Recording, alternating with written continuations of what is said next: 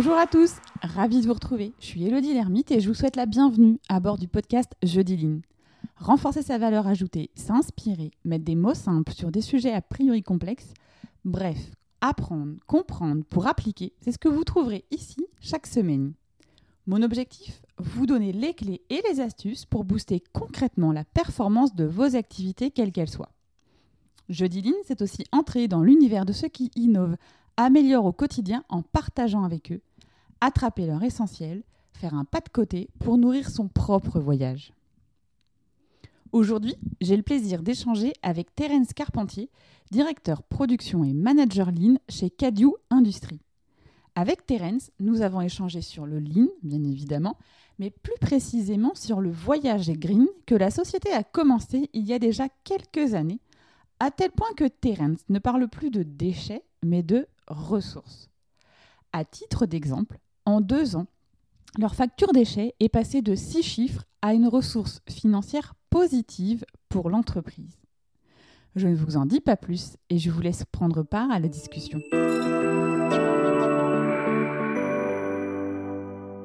Bonjour Terence, en tout cas merci d'avoir accepté mon invitation à discuter sur, euh, sur le Lean.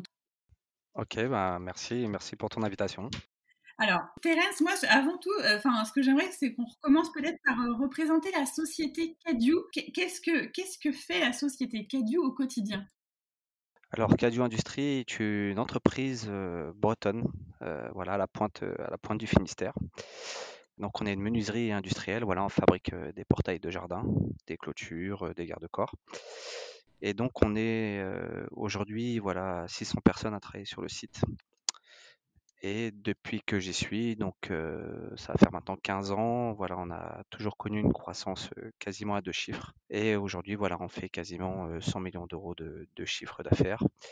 Et on a des clients voilà, divers, divers et variés. Et alors, le pourquoi du comment je t'ai contacté, c'est parce que vous êtes engagé dans une démarche vraiment au quotidien euh, en lien avec le développement durable et vous, avez, et vous utilisez la méthodologie Lean dans, euh, dans cette démarche euh, vraiment orientée développement durable. Alors, on a... Non, l'avantage, l'avantage d'être peut-être à la pointe du Finistère et, entouré. On, produit en face de la baie de Douarnenez, mais on est entouré de champs. Mmh. On a aussi du, bon sens paysan et en fait, au tout départ, du tout départ, c'était une question financière. Hein. On s'est rendu compte ben, dans le bilan comptable que les déchets coûtaient, un peu d'argent. Et donc, ben, on a décidé de s'y intéresser, s'y intéresser et on l'a fait un peu à la sauce lean on est parti voilà, dans les bennes, on a constaté le problème, j'ai pris deux stagiaires. Et on a commencé à, une benne, de, une benne de déchets au sol et à voir ce qui était recyclable ou pas. Et on s'est rapidement rendu compte que 90% de ce qu'on avait dans notre benne était recyclable. Donc à ce moment-là, on a fait intervenir un prestataire Mmh euh, Environnement, voilà, pour, pour, pour, les citer et pour, pour nous accompagner et essayer de définir le bon modèle de recyclage. En fait, on a co-construit notre modèle de recyclage avec nos éventuels repreneurs. D'accord. Ça veut dire que déjà dans une, déjà dans une première étape, les bennes que vous aviez, parce que ce qu'il y avait dans vos bennes, vous avez déjà essayé de le, de le valoriser, mais plutôt à l'extérieur du site. En fait, c'était pas de valoriser. Nous, c'est vrai qu'on est français, on est des latins et on cherche souvent les solutions avant de bien constater un problème. Et donc, voilà, on s'est rattaché aux méthodes Lean, hein, du Kaizen, du PDCA. De... Bah voilà, déjà, un, fallait constater qu'est-ce qu'on avait. Euh, mmh. C'était quoi nos. Enfin, nous, aujourd'hui, on parle plus de déchets, on parle de ressources maintenant. Quelles étaient les, ressources qu'on mettait à la benne, quoi. Et donc, ça nous a permis bah, justement d'identifier le, potentiel euh, le potentiel de, de, cette politique recyclage qu'on pouvait mettre en place. Quoi. Et elle a été, elle a été évidente, hein, c'est-à-dire qu'on avait une facture déchets, déchets à six chiffres. Euh, et deux ans après, une fois qu'on avait mis en place toute la politique recyclage avec nos, nos partenaires, euh, on gagnait même de l'argent parce que nos déchets étaient devenus des ressources et on arrivait à revendre nos, nos ballots de plastique, on arrivait à revendre nos ballots de carton. voilà, aujourd'hui, on a plus de 10 gisements de, de, de recyclage. Euh, au sein de l'entreprise. D'accord. Donc, c'est-à-dire que là, euh, Là, quand tu, quand, tu, quand tu dis que vous revendez, donc il y a, y, a y, a un, travail qui est fait sur effectivement comment les déchets, on les valorise et euh, ils, deviennent plus, enfin, ils deviennent une ressource, comme tu dis, pour l'entreprise. Mais vous avez aussi euh, peut-être travaillé aussi en interne à avoir moins de déchets aussi. Exactement. Euh, donc forcément, la, première étape, c'était petit 1, petit 1 de, de, de, de, se rendre compte des déchets qu'on générait. Petit 2, c'était de les trier, mais très vite, on arrivait à la conclusion que le bon déchet, c'est celui qui n'existe pas. Mmh. Et donc, petit 3, euh, que ce soit pour un déchet de carton ou une chute d'aluminium, on s'est posé la question bah, comment faire pour la supprimer à la source. Quoi. Et donc voilà, on s'est euh, bah, organisé, on s'est réparti aussi les tâches. Euh. On a la chance ici, c'est qu'on fonctionne pas en silo. Voilà, là je fais l'interview, je suis dans le même bureau que le responsable transport, que le responsable des achats, que le responsable qualité, et donc euh, et, ça, du responsable des appros. Ouais, et encore, c'est une force du coup? Ben, c'est une force parce que ben, tous les jours, au quotidien, ça nous permet de, de, de discuter, d'aborder des thématiques et qu'elles deviennent plus transversales et non plus en, en silo. Mmh. C'est-à-dire que moi, je constate un problème euh, dans la production et, euh, et que j'essaie de le régler tout seul dans mon coin. Non, on est plutôt à essayer de le résoudre tous ensemble. Je vais prendre un exemple concret.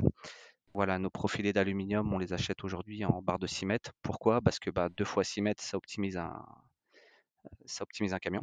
Mmh et donc, on a un raisonnement un peu plus flux logistique. Euh, sauf que derrière, euh, l'utilisation de, de, de, certaines barres de 6 mètres, euh, finalement, on a une, utilisation de 5 mètres 60 utile. Donc, à chaque fois, on génère 40 cm de chute. Mais on fait 40 cm de chute parce que c'est bien de remplir un camion avec des barres de 6 mètres.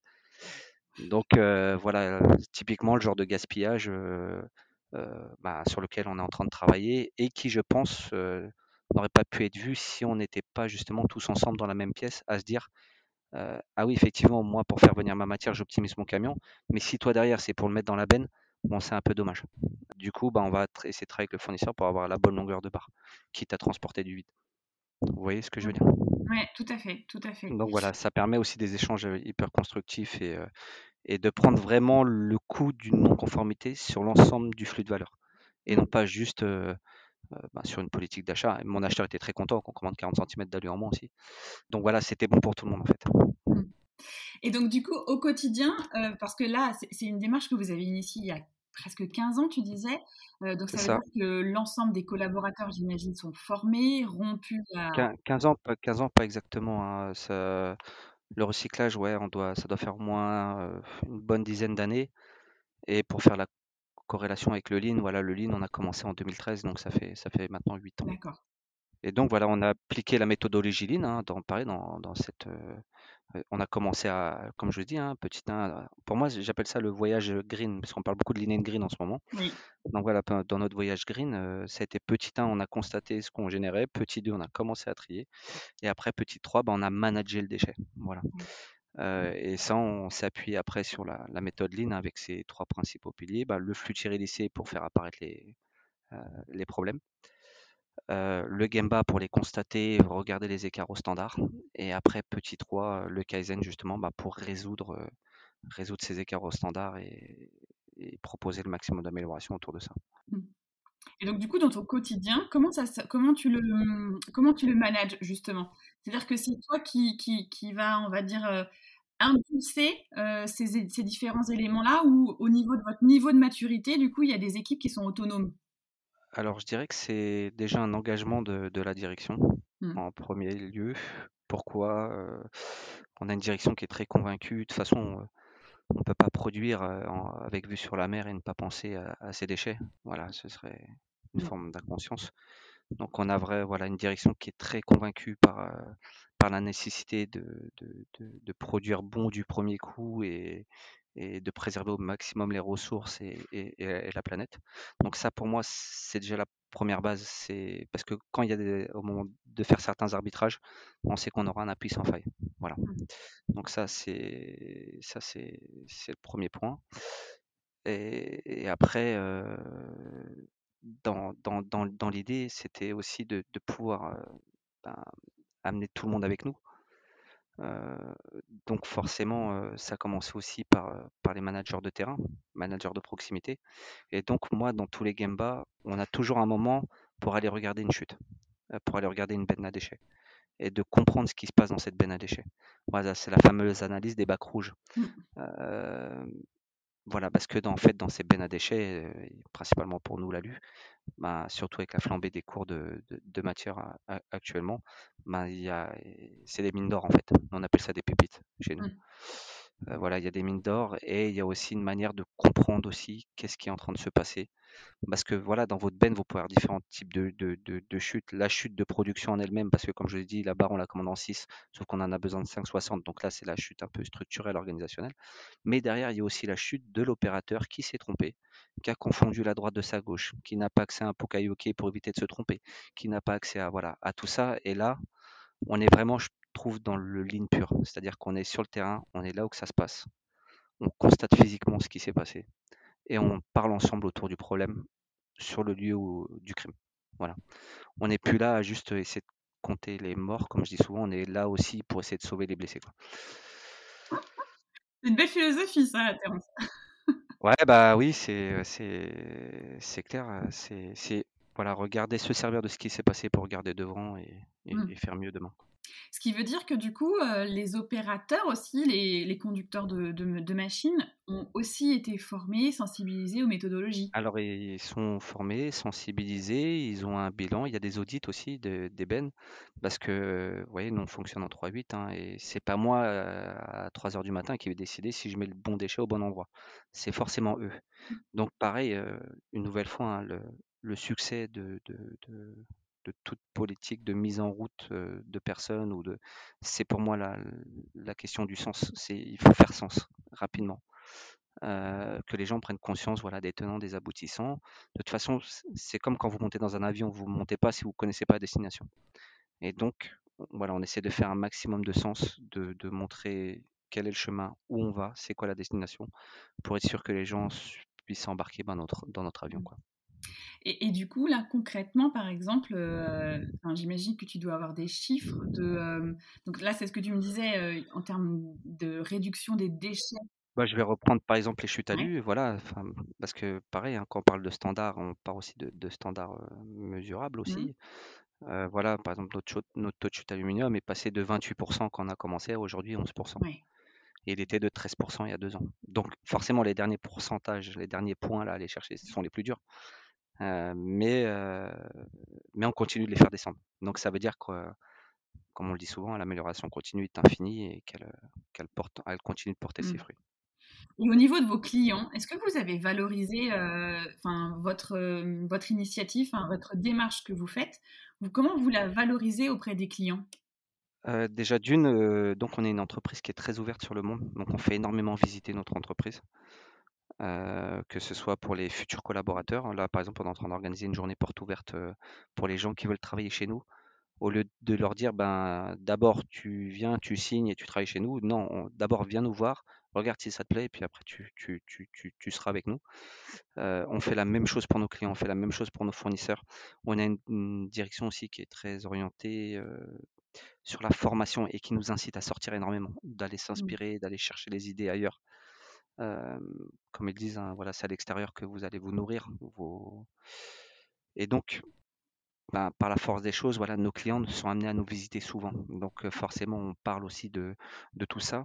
Et on a même essayé de lancer voilà, une politique où on récupère leurs emballages. Voilà, pour les, ah voilà, pour les sensibiliser. Donc, on a des camions, on a notre propre faute de camions. Hein. et voilà, on a certains camions qui passent chez nos principaux clients et qui essaient de, récupérer leurs emballages que nous, derrière, on essaie de réutiliser.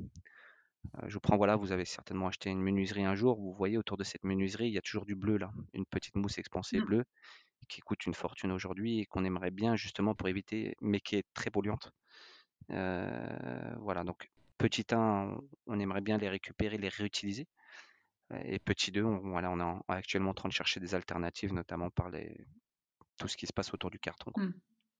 Oui, c'est vraiment une démarche globale euh, tout au long de l'entreprise et tout au long de la vie du produit. C'est une démarche globale site. Hein. Pas plus tard que ce matin, j'étais avec un cabinet, là, Diatomé, où c'est que euh, voilà, on parle de, de, de, de certification Bicorp. Euh, on est aussi en train de, réfléchir sur, sur alors on a créé déjà notre ambition, on a créé notre raison d'être, on a créé cette vision, hein, nécessaire au management et et comme je le dis, pour que chaque salarié puisse embarquer dans notre Mmh. avion et et aller le plus loin possible.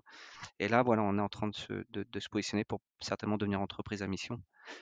Heu et donc vraiment inscrire dans nos statuts, heu, notre volonté à vouloir protéger, heu, la planète et à avoir une production, voilà, une quelque chose de de Du durable. plus durable, de plus vertueux, Mmh. voilà.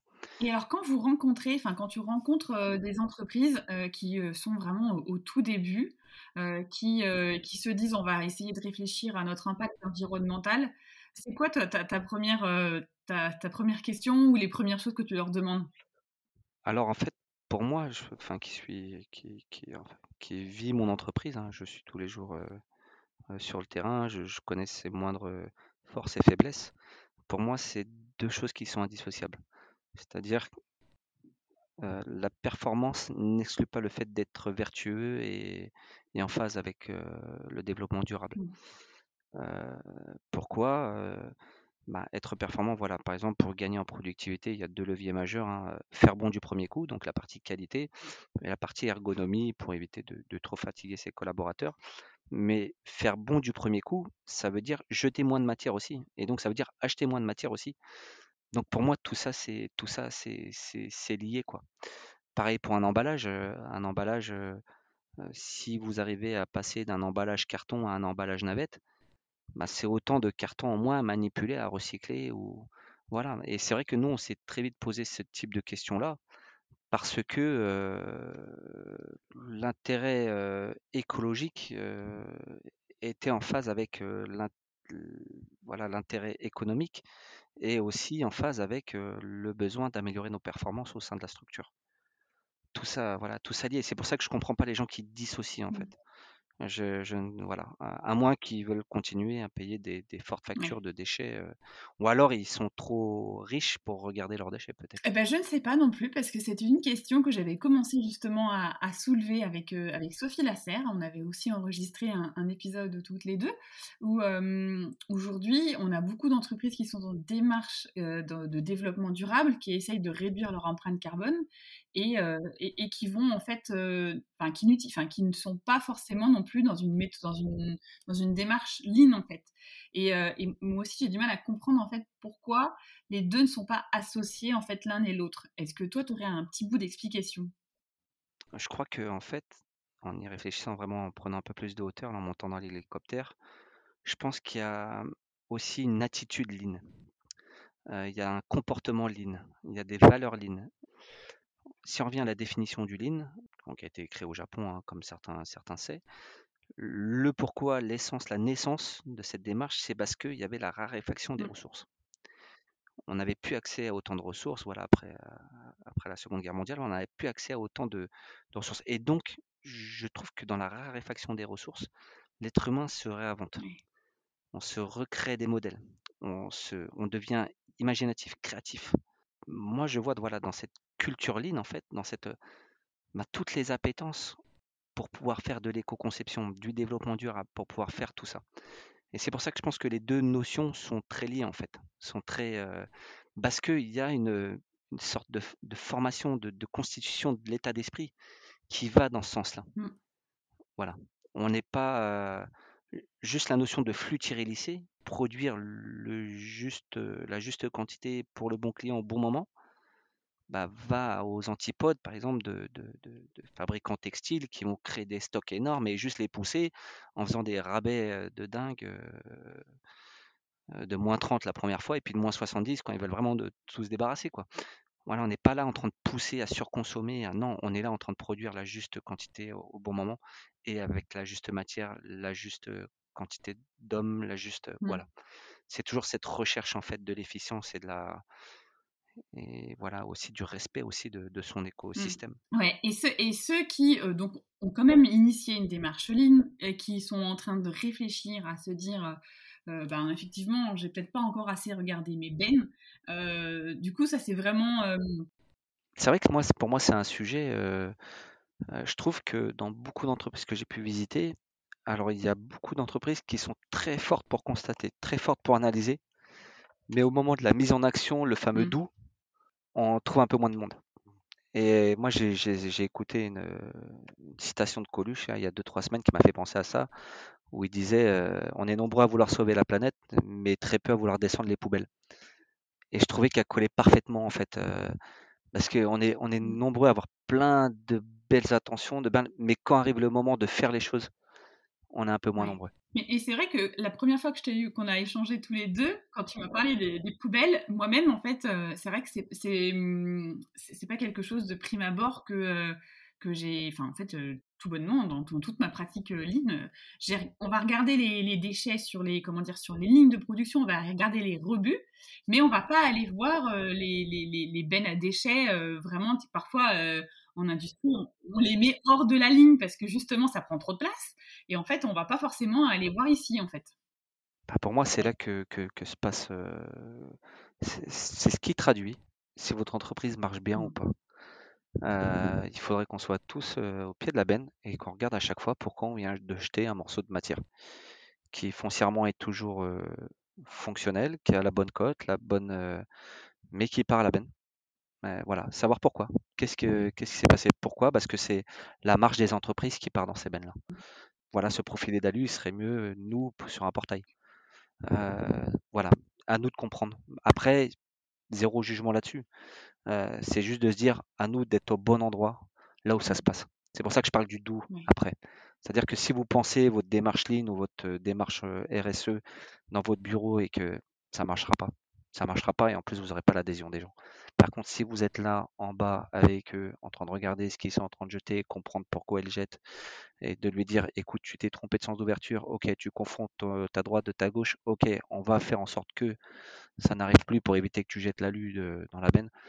Euh, là, il y a tout qui fait sens en fait. Et il y a tout qui fait. Voilà, c'est une autre mmh. dynamique au sein de vos structures. Alors, tu disais tout à l'heure aussi, enfin, j'ai une question là qui me vient.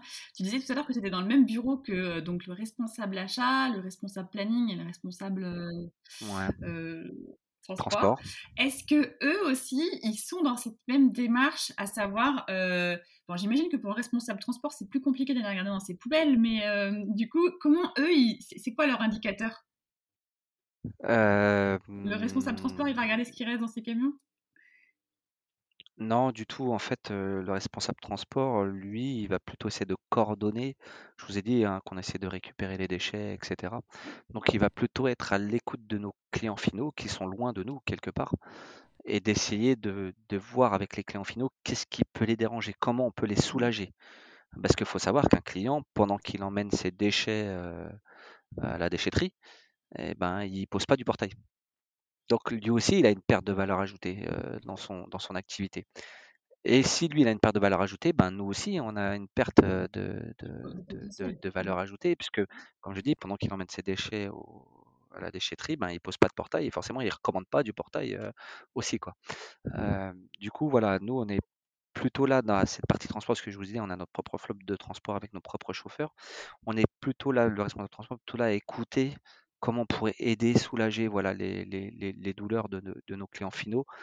Je parle sur ce sujet-là mmh. hein, de, de, récupération des déchets. Euh, notre responsable des achats, lui, va plutôt être comme moi, c'est-à-dire on va regarder les déchets qui rentrent et les déchets qui sortent. Alors j'ai un exemple concret, par exemple sur, euh, sur du bois, où euh, on se rendait compte qu'on faisait recycler 140 tonnes de bois, et à l'inverse, on en achetait 100 tonnes en palette. Du coup, on s'est dit, c'est quand même dommage qu'on recycle 140 tonnes de bois, qu'on ne puisse pas l'utiliser pour faire peut-être ces 100 tonnes de palettes. Et donc, du coup, ben, on, s'est mis ensemble dans une même pièce avec le fabricant de palettes, avec notre fournisseur, et on a défini voilà, un cahier des charges pour que le bois que nous envoyaient nos fournisseurs et qui était recyclé devienne la matière première de nos fabricants de palettes. Et donc très vite, en fait, ça fait des petits, entre guillemets, c'est que bon, on a mis en place ce système-là qui a duré deux ans. Et très vite, ben, nos fabricants aussi, nos, nos, fournisseurs d'aluminium se sont dit, mais attends, au lieu que moi je fasse du bois pour que ce soit récupéré pour un autre, pour, ben, moi aussi je vais faire des palettes que je vais mmh récupérer. Quoi. Et donc ça, a, ça a fait naître des vocations, des vocations chez eux de, de, d'économie un peu circulaire, d'emballage navette, etc. Et donc aujourd'hui, ils récupèrent tous leurs palettes. et on a beaucoup moins de bois à recycler. Voilà. Et c'est vrai que dans la démarche aussi de recyclage, on est plutôt sur le upcycling plutôt que juste Mmh. euh, recycler et se dire ben c'est un déchet de moins Mmh. gérer quoi. On essaie vraiment de rechercher euh, ce déchet qui existe pour moi, comment moi je peux le, le transformer en quelque chose de plus encore plus vertueux que ce qu'il est aujourd'hui. Oui, c'est ce que tu disais au tout début, c'est le déchet, vous le voyez plus comme un déchet, vous le voyez comme une ressource. Et qu'est-ce que vous pouvez Exactement, euh, ouais. du coup euh, en faire euh, derrière quoi? Exactement. Et voilà, et, et c'est un sujet qui est, qui, est, qui est, discuté tous les jours parce que euh, jeudi dernier, j'accueillais le Club Lean de Cornouailles. Hein, C'était la visite de Cadius. C'était à notre tour sur les, les 20 entreprises du, du, club. Et sur la fin, voilà, on a discuté du. Ben, parce que comme on est à 90% de taux de recyclage de nos déchets, euh, on a. Comme, on a 90% de taux de recyclage, voilà, c'était quand même pas courant dans les autres entreprises aussi. Euh, du coup, ils nous ont demandé comment on faisait, etc. Je, je vous ai fait un petit résumé de, de ce, que je, ce dont on parle depuis 20 minutes. Mais euh, derrière, on s'est surtout posé la question, mais est-ce que le carton que je recycle ne pourrait pas être ta matière première à toi? Et donc même la CCI, parce qu'il y avait la CCI qui était là, a dit, c'est vrai que c'est peut-être quelque chose qu'il faudrait créer, quoi, à l'échelle d'un territoire, nous la Cornouaille, mais de se dire, voilà, euh, je recense tous les déchets aux ressources des entreprises. Et est-ce que ces déchets ressources ne pourraient pas être livrés directement dans l'entreprise euh, euh, d'à côté à 50 km qui en a besoin et qui en achète euh, qui en achète quoi. Voilà. Et donc c'est vrai que pour moi il faut du personnel engagé des dirigeants engagés mais également un territoire engagé des collectivités engagées pour arriver dans ces politiques un peu d'économie circulaire euh, bah, qui est très présente par exemple dans des États comme aux Pays-Bas ou comme euh, voilà. Alors ça s'appelle l'écologie industrielle et il euh, y a un club. Alors si tu veux, je te, je te donnerai ah. des contacts parce que dans l'Aube, ils ont ils ont lancé ça aussi l'écologie industrielle et par exemple il y a des sociétés de betteraves, parce qu'il y, y, y, a la betterave qui est beaucoup cultivée. Quand la betterave était lavée, ça générait euh, des dépôts de sable, et donc euh, le sable et l'eau, et ça intéressait évidemment ceux qui faisaient du béton. Et donc il y a eu des échanges comme ça qui, qui, sont toujours, en, qui existent toujours, où bah, de l'eau avec du, de l'eau, on va dire sableuse, est transmise à la société ouais. minière pour qu'elle, ça, ça lui fasse son premier rapport pour la construction, enfin dans la réalisation du béton. Voilà. Ah, c'est, c'est, c'est pas ça, mal. ça peut être effectivement, c'est peut-être la... c'était la question que j'allais te poser après parce que vous êtes quand même précurseur puisque vous, vous êtes vraiment euh, ben, déjà. On est précurseur. Euh... Ben, vous êtes beaucoup, beaucoup oui, non, parce qu'il y a, il y a plein oui, d'exemples. Euh... Après, je dirais que alors on a peut-être qu'on est en avance, mais aussi, est-ce que c'est pas là le résultat aussi d'une politique d'entreprise qui, qui, incite ses cadres à sortir, qui incite euh, ses salariés à se former voilà, peut-être juste la conséquence en fait d'une politique. Ça, j'en suis pleinement, j'en suis pleinement convaincue. Mais du coup, toi, dans ce que tu, dans ce que tu identifies là, dans, euh, je sais pas, les, les, petites, les petites graines que, que tu vois qui commencent à arriver, euh, c'est quoi pour toi les grandes étapes de demain? Je pense qu'il faut. Euh, on, on, on, le voit aujourd'hui avec la crise Covid ou aussi bien peut-être une crise un peu plus mineure qui, qui était le blocage du canal de Suez qui a fait effet boule de neige et a limite fermé des entreprises pendant une semaine, 15 jours, etc. Euh, je pense que euh, voilà, le développement durable fera aussi appel à la relocalisation de certaines, euh, certaines industries en France euh, pour justement ben, limiter aussi ces trajets longs, diminuer tous ces stocks euh, que les entreprises peuvent avoir pour avoir gagné en réactivité, peut-être qu'on payera plus cher, mais peut-être que mis bout à bout, euh, avec ces stocks en moins, qui, bah, c'est pour ça que je, je, reviens encore au lean. Hein, euh, c'est vrai que cette, cette, philosophie lean nous amène à des stocks euh, faibles, mais qui dit stock faible dit aussi se protéger en ayant énormément de réactivité et proche de soi. Donc c'est vrai qu'il y a beaucoup de détracteurs mmh. qui, qui disent que le lean peut détruire de l'emploi, enfin, bref, pendant le temps. Moi, je dis souvent, hein, le lean est comme un outil, c'est comme un marteau. Vous pouvez construire, vous pouvez détruire. Et c'est vrai, on peut, on peut, ça dépend de comment on l'utilise, cet outil. Euh, mais s'il est utilisé d'une manière très vertueuse, il peut être, il peut déboucher, je pense, sur une réindustrialisation, voilà, de, de, notre pays. alors, je ne parle pas de grands groupes, de grandes, mais vraiment de petites PME très agiles, très réactives qui, qui pourraient, voilà, tirer leur, leur épingle du jeu, quoi. Et ce qui fait que du coup, un maillage territorial, ce serait du coup d'avoir des entreprises qui travaillent en synergie ensemble euh, et, qui, et, qui, développent finalement presque un pôle d'excellence en fait. C'est ça, c'est sûr qu'en réintégrant un peu plus d'industrie, on pourra en trouver certainement certaines qui aimeraient avoir nos déchets ressources euh, en tant que matière première. Quoi. Mmh. Parce que vous, aujourd'hui, par exemple, vos matières premières, euh, elles sont toutes, elles sont toutes originaires de la Bretagne ou elles viennent d'un petit peu plus loin? Non, elles viennent, euh, bah, elles viennent aussi d'Europe, hein, euh, de mmh. France, d'Europe euh, et, d'autres continents. mais mmh. clairement, voilà, il y a des, le prisme est, en train de changer, quoi. L'apprentissage, comme j'ai dit, de cette crise Covid et, cette petite crise du, du canal de Suez nous amène aussi à revoir certains modèles, mmh. à avoir des plans B déjà. Ça, ce serait, ce serait, ce serait déjà bien. Euh, mais nous ramène à, avoir, à revoir certains modèles. Oui. C'est peut-être ça finalement l'étape de demain en fait, euh, ce qu'on vient d'évoquer en fait. Voilà, c'est d'avoir, euh, on va dire, le maximum de matières premières qui sont dans un rayon d'action qui, qui, soit simple, enfin à proximité, on va dire. C'est ça, un maillage de territoire. Nous, on a un bel exemple hein, d'économie circulaire au, au, niveau de Concarneau. Donc, il y a des élevages de vers de sable euh, voilà, on part d'un verre, hein, un verre de sable dans lequel on, ce verre de sable est élevé parce qu'on vient y extraire son hémoglobine, qui est une bonne alternative, il faut savoir, hein, au sang humain, etc. Donc qui, amène certaines euh, solutions euh, pour, pour, la médecine. du coup, ce verre qui devient un cadavre est la matière première d'un élevage de, de, à côté. Euh, voilà, cet élevage de saumon qui après l'usine euh, de transformation est, pas très loin, etc., euh, etc. Quoi. Donc. Bah oui, pourquoi pas demain penser les modèles, comme vous dites, hein, peut-être la, j'ai bien aimé l'écologie industrielle, c'est ça?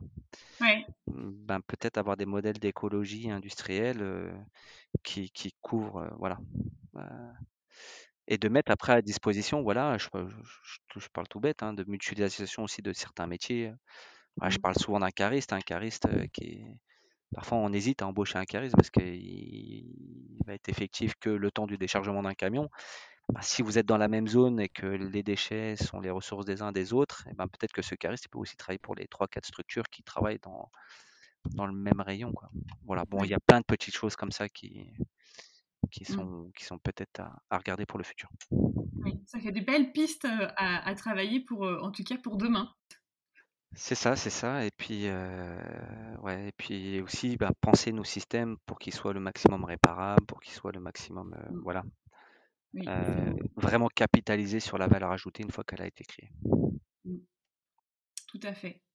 En tout cas, merci Terence d'avoir partagé des éléments très concrets. Et ça, c'est fort appréciable. Bah, merci à vous. Euh, j'espère que du coup, euh, ça, ça en inspirera beaucoup euh, et, que, et que chacun à son échelle, dans son entreprise, finalement, ira voir ses bennes. C'est ça, et comme je dis souvent, hein, c'est parce qu'il y a beaucoup d'entreprises qui viennent nous visiter, etc. Je leur conseille de ne pas faire du copier-coller avec nous ce qu'on a fait. Parce que nous, mmh. chez nous, ça a marché parce qu'on a notre propre culture d'entreprise, on a notre propre culture de. Notre personnel a sa propre culture. Mais voilà, si ça peut inspirer, voilà. Mais surtout, voilà, j'incite chacun à devenir vraiment une entreprise apprenante. Apprenante de son écosystème, apprenante de son système à elle pour ben, justement l'optimiser, le rendre efficient. Et j'insiste sur le mot efficient et non pas efficace, à le rendre mmh. efficient pour ben, de, avoir de, de, de, jolis résultats à l'arrivée. C'est ça. Et tu as bien raison de réinsister sur ce sujet-là parce que c'est pas parce que pour vous ça a marché qu'en faisant un copier-coller, ça, va, marcher, ailleurs. Exactement. C'est vraiment la démarche dont il faut s'inspirer pour pouvoir avoir un résultat euh, bah, avoir le même résultat, mais il faut s'inspirer de la démarche. C'est ça, et c'est en ça que le Lean est puissant, puisqu'on parle de philosophie Lean. Par contre, oh oui, il y a une base, il y a la fameuse maison TPS, Toyota, oui, c'est. Mais après, c'est comment ces outils-là, cette philosophie-là, on l'applique à, son organisation et à, et à sa propre entreprise. Quoi. Mmh, mmh. c'est ça.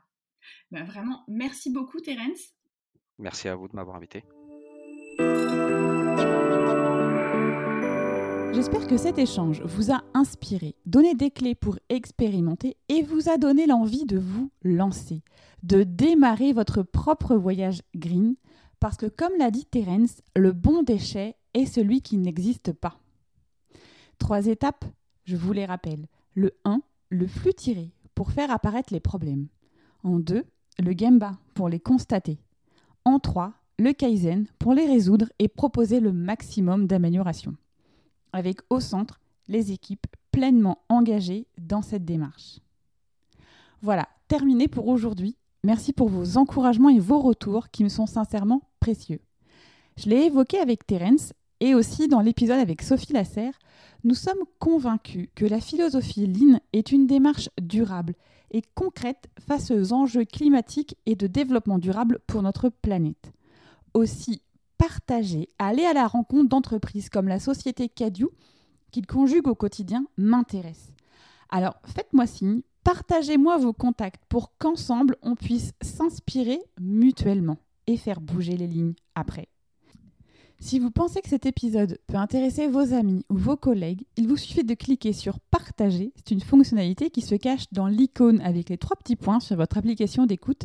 Et s'il vous reste 30 petites secondes là, tout de suite maintenant, ce serait top que vous notiez 5 étoiles le podcast et que vous laissiez un commentaire. Ça permettra à ceux qui hésitent de passer le cap et d'écouter le podcast.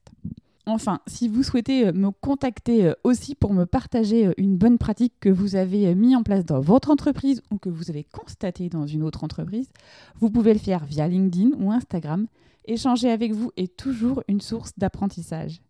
Me reste à vous donner rendez-vous jeudi prochain. D'ici là, osez dire jeudi Line.